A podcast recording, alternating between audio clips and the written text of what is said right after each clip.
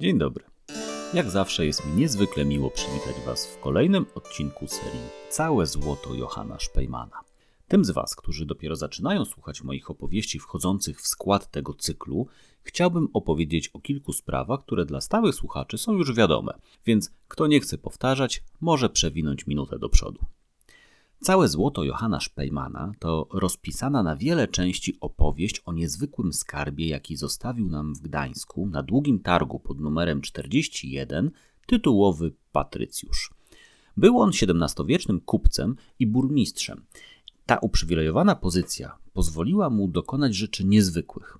Oczywiście majątek i pochodzenie nie wystarczą, by zostawić po sobie coś, o czym chcieliby opowiadać potomni. Ale Johann Speyman był człowiekiem również wykształconym i niezwykle ceniącym sobie wartości duchowe. Myślę, że świetnie pasowałoby do niego stwierdzenie, że nogami stąpał mocno po ziemi, ale swoim sercem był w niebie.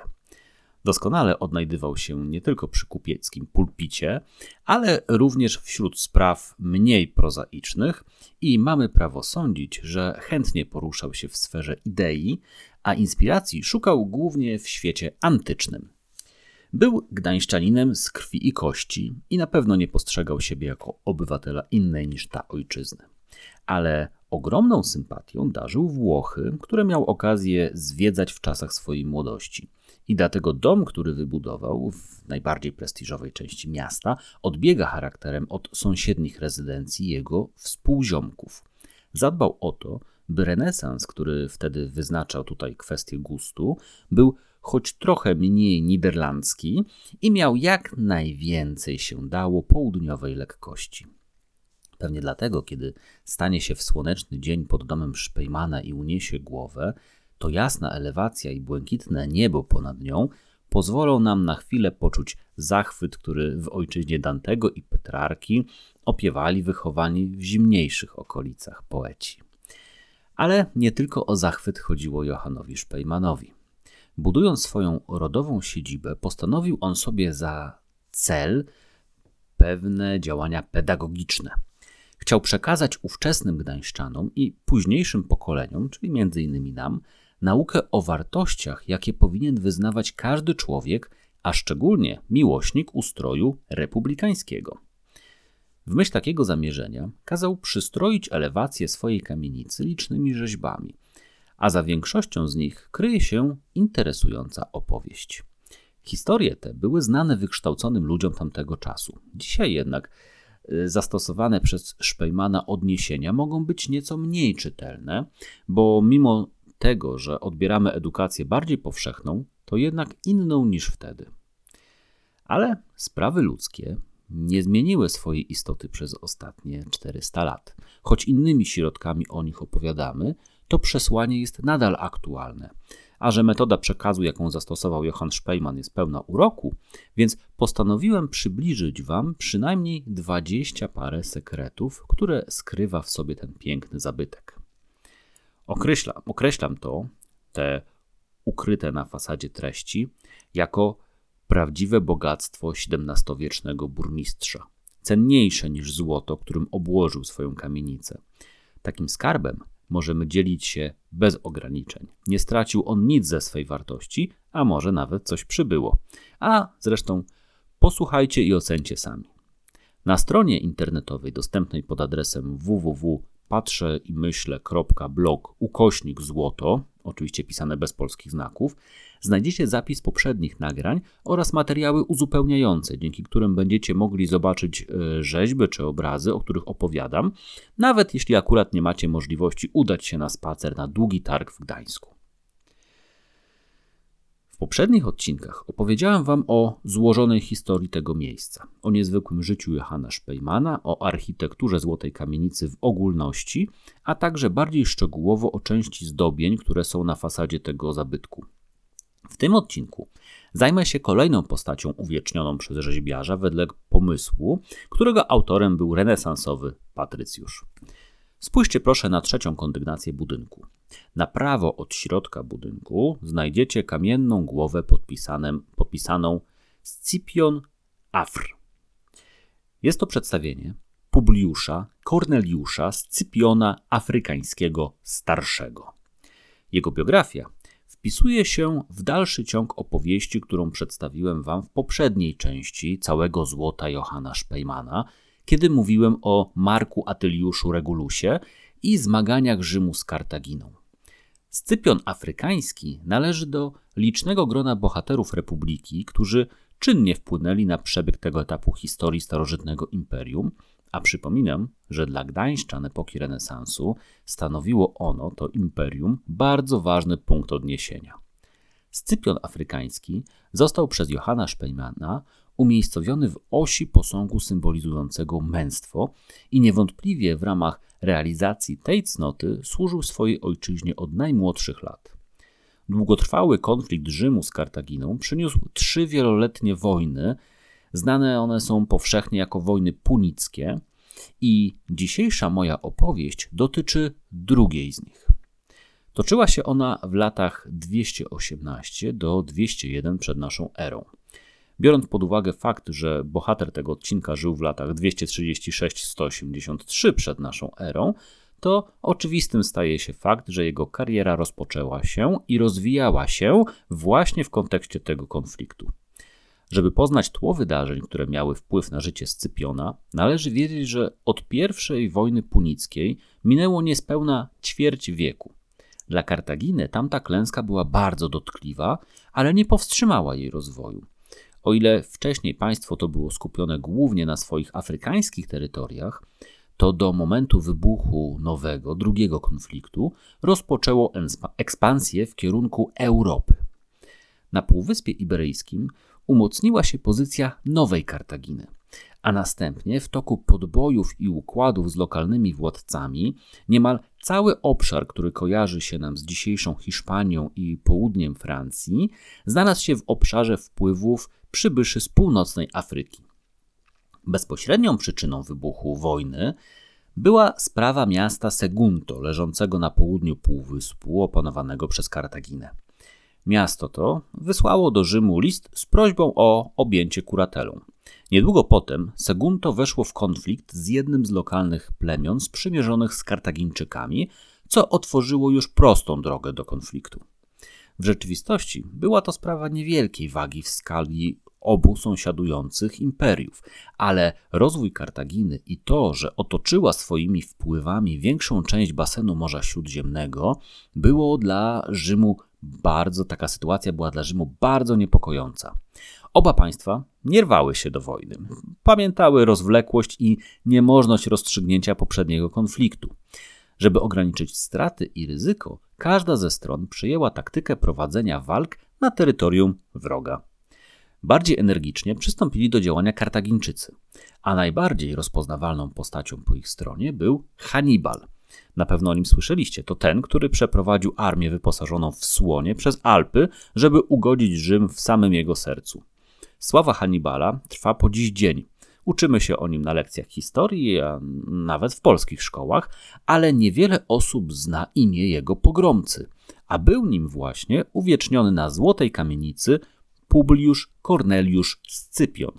Wtedy jeszcze nie był nazywany ani afrykańskim, ani starszym, bo żeby do tego doszło, musiało upłynąć jeszcze trochę czasu.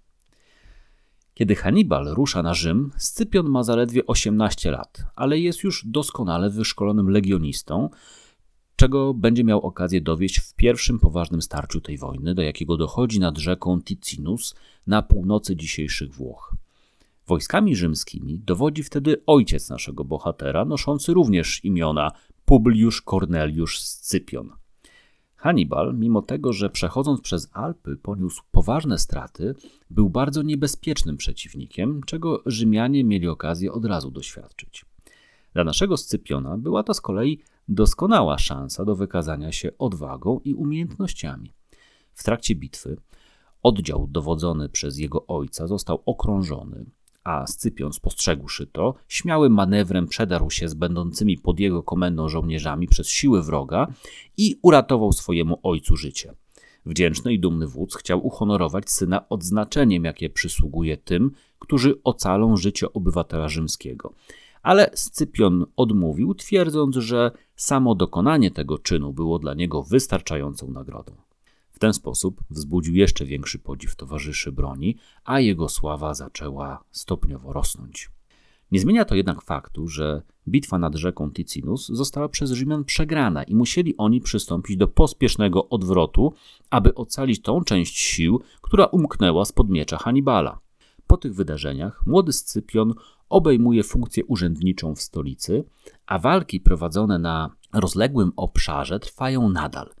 Jego ojciec dowodzi oddziałami na Półwyspie Iberyjskim i wraz ze swoim bratem giną w jednej z potyczek, a z kolei armia operująca w tamtym regionie zostaje siłą rzeczy pozbawiona naczelnego wodza. W obliczu tego Republika powinna zareagować wysyłając następcę, ale w Senacie nie czuć grozy wojny i toczą się niekończące dysputy, które nie przynoszą rozstrzygnięcia tej kwestii. Innymi słowy, nikt nie pali się, by jechać na wojnę. Nikt poza Scypionem. Zgłasza on swoją kandydaturę, która zostaje bez zbędnych dyskusji zaakceptowana. Nasz bohater wyrusza, by pomścić ojca i stryja i po raz kolejny w błyskotliwy sposób zdobywa uznanie swoim wyczuciem wojennej strategii.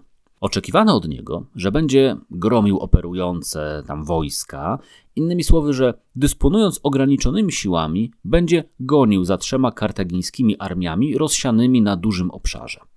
Scypion jednak ignoruje zalecenia i postanawia uderzyć na nową Kartaginę. Jest to miasto, które, przez które przechodzi całość zaopatrzenia dla głównych sił Kartaginy, którymi dowodzi Hannibal. Ten port wydawał się być trudny do zdobycia zarówno od strony morza, jak i od lądu. Ale legenda głosi, że Scypion od miejscowych rybaków dowiedział się, że w trakcie odpływu można do miasta przedrzeć się, wykorzystując płytką lagunę leżącą na zapleczu twierdzy. W tym miejscu fortyfikacje miały być słabsze, a i załoga nie pilnowała ich, uznając, że nie jest to potrzebne. Na tej informacji nasz bohater opiera swój fortel. Głównymi siłami pozoruje frontalny atak od morza i lądu, a tymczasem mniejsza grupa operacyjna uderza od tyłu. Rzymianie przebijają się przez zaskoczonych obrońców i otwierają bramy miasta dla głównych sił, które wkroczywszy dokonują rzezi Kartagińczyków. Jak się okazało, zdobycie Nowej Kartaginy było istotne nie tylko ze względu na odcięcie szlaku zaopatrzeniowego dla armii walczących z Rzymianami. W mieście tym byli przetrzymywani zakładnicy, którzy dla najeźdźców z Afryki byli gwarantem lojalności poszczególnych plemion zamieszkujących Półwysep Iberyjski. Jak łatwo się domyślić, ta ostatnia zdobycz sprawiła, że Rzym zyskał nowych sojuszników, powiększając stan osobowy armii Scypiona i poprawiając jego sytuację strategiczną. Druga wojna punicka trwała dalej. Pozycja Scypiona jako zwycięskiego wodza była już ugruntowana, ale konflikt wcale nie miał się ku końcowi. Rzym postanawia zmienić taktykę. Zamiast jak dotąd toczyć boje na Półwyspie Iberyjskim, kiedy od północy Italię nęka cały czas Hannibal, który coraz śmielej posuwa się na południe, zagrażając stolicy, Rzymianie zdecydują się uderzyć w centrum wrogiego imperium i przenieść główny ciężar walk do Afryki. Scypion zostaje wezwany do Rzymu, a następnie wysłany na południowe wybrzeże Morza Śródziemnego. Po raz kolejny Republika pokazuje swoje słabe oblicze, gdyż senatorowie nie mogą się porozumieć odnośnie do szczegółów inwazji, a przede wszystkim nie palą się do przeznaczania na nią funduszy. Ponoć Scypion wobec takiej sytuacji postanawia sfinansować tę część kampanii wojennej z własnych środków. Wykorzystując swoje wojska oraz armię lokalnych wodzów, którzy odwracają się od Kartaginy, dosyć szybko zyskuje przewagę militarną i zmusza wroga do podjęcia negocjacji. Wydaje się, że zawarcie pokoju jest blisko, ale Rzym stawia jako warunek wycofanie się Hannibala z Italii. Stanowi on tam cały czas zagrożenie dla centrum państwa, tak jak Scypion zagraża centrum Kartaginy. Ta druga ustępuje i mimo trudności logistycznych najsłynniejszy wódz afrykańskiego imperium przeprawia się ze swoimi wojskami do ojczyzny. Kartagińczycy, przeczuwając, że znacząco wzmocni to ich potencjał w walce na własnej ziemi, zrywają rokowania i ponownie przystępują do działań wojennych. Wtedy dochodzi do bitwy pod Zamą, w której dwaj wielcy bohaterowie II wojny punickiej stają naprzeciw siebie. Tym razem zwycięzcą zostaje Scypion, a Hannibal musi uciekać, by ocalić resztki armii. Można powiedzieć, że między bitwą nad rzeką Ticinus a starciem, do którego doszło pod Zamą, historia naszego bohatera zatoczyła koło. Po tym triumfie Scypion zyskuje przydomek afrykański, pod którym był znany i sławiony przez kolejne wieki, aż po dziś dzień. Jak wspomniałem na początku tej opowieści, popiersie Scypiona afrykańskiego starszego znajduje się w osi posągu alegorii męstwa – Teraz, kiedy zapoznaliście się z omówioną przeze mnie częścią jego biografii, na pewno uznacie to za w pełni uzasadnione. Ale jakby tego było mało, był on ponoć uznawany za wzór wielkoduszności. Znane są legendy o jego aktach łaski, które okazywał pojmanym jeńcom, co później owocowało korzystnymi sojuszami. Jedna z takich sytuacji miała się zdarzyć po zdobyciu Nowej Kartaginy. Wśród wziętych do niewoli znalazła się młoda kobieta niezwykłej urody, która zupełnym przypadkiem okazała się narzeczoną Alucjusza, jednego z wodzów plemienia Celtyberów, odgrywającego kluczową rolę na Półwyspie Iberyjskim. Rodzice dziewczyny udali się do zwycięskiego Scypiona błagać o jej uwolnienie, ale nie było to konieczne, gdyż sam z siebie postanowił on to uczynić. Zaś złoto, które miało być okupem, które z, większo- z wdzięczności później chcieli e, rodzice podarować łaskawcy, ten odmówił jego przyjęcia, wykazał się ponownie wspaniałomyślnością i kazał ten skarb dołączyć do posagu przyszłej panny młodej. A Lucjusz, ujęty za serce takim potraktowaniem jego lubej, został wiernym sojusznikiem Rzymian i już więcej nigdy nie wspierał Kartagińczyków. No, można by się wzruszyć. Analogiczna legenda mówiła o uwolnieniu bratanka jednego z wodzów Numibijczyków, kiedy Scypion toczył walki w Afryce. Skutkiem był oczywiście równie korzystny sojusz militarny. Ślady tych legend znajdujemy w malarstwie europejskim. Reprodukcje wybranych obrazów znajdziecie na stronie internetowej dostępnej pod adresem www.patrzeimyśle.blog ukośnik złoto. Oczywiście pisane bez polskich znaków. Scypion Starszy był bohaterem nie tylko scen malarskich, ale również licznych traktatów moralnych, a nawet teologicznych w duchu protestanckim. W Gdańsku jego podobizna pojawiała się również w kilku miejscach. Nie dziwi zatem, że przy takiej popularności tej antycznej postaci znalazł się on w gronie wzorów, wzorców osobowych wybranych przez Johanna Szpejmana. Żeby jednak nie przesłodzić tego wizerunku, to z kronikarskiego obowiązku przytoczę jeszcze jedną opowieść o smutnym finale jego wspaniałej kariery. Kiedy Scypion zakończył podboje w Afryce, toczył jeszcze walki z wrogimi siłami na terenie Italii, aby w końcu wrócić do stolicy i sprawować tam ważne funkcje. I wtedy spadł na niego niespodziewany cios, gdyż został on oskarżony o zawłaszczenie pokaźnych sum pieniędzy w trakcie jednej z kampanii wojennych. Czy zarzut był słuszny? Tego nie wiadomo. Ponoć Scypion bronił się przed nim w nieudolny sposób. Może po prostu nie chciał zniżać się do poziomu dyskusji, która nie licowała z jego pozycją i wizerunkiem. Postanowił wycofać się z życia publicznego i ostatnie lata spędził w odosobnieniu, a zmarł zapomniany. Ten wątek jednak rzadziej jest podnoszony w literaturze i sztuce. Pewnie nie o nim chciał też opowiadać Johann Speyman, kiedy zostawiał nam swój skarb, a w nim wzór męstwa i wspaniałomyślności w osobie Publiusza Corneliusza Scypiona Afrykańskiego Starszego. My jednak nie musimy poddawać się zabiegom pomnikowego brązownictwa i możemy spojrzeć na każdy z żywotów, które pokazuje nam XVII-wieczny burmistrz z trochę szerszej perspektywy. Dzięki temu wyciągniemy więcej korzyści, bo oglądając ludzkie losy w ich wspaniałych przejawach, jak również analizując historię upadków, które dotykają przecież każdego człowieka, możemy nauczyć się o wiele więcej. Mając w pamięci to, że Johann Speyman był kupcem, to takie poszerzenie pola znaczeń można uznać za pomnażanie skarbu, który powierzył potomnym. A zatem pewnie takie dywidenda by go bardzo ucieszyły. A tymczasem dziękuję Wam za uwagę. Zachęcam do zajrzenia na stronę www.patrzeimyśle.blog ukośnik złoto, oczywiście pisane bez polskich znaków, Śledźcie mój kanał Patrzę i Myślę na Spotify, a także zaglądajcie na kanał YouTube Stowarzyszenia Promkultura, gdzie publikuję materiały poświęcone temu, jak mądrość wcześniejszych pokoleń może być przydatna w naszej aktualnej codzienności. Klikajcie łapki w górę pod nagraniami i udostępniajcie. To pomaga w popularyzowaniu treści, które wykraczają poza miałkość sensacyjnych wiadomości, którymi zalewają nas media. Dzięki temu zarówno wy, jak i wasi znajomi, przyjaciele będziecie mogli korzystać z wartościowych treści. Zachęcam, zapraszam i do usłyszenia.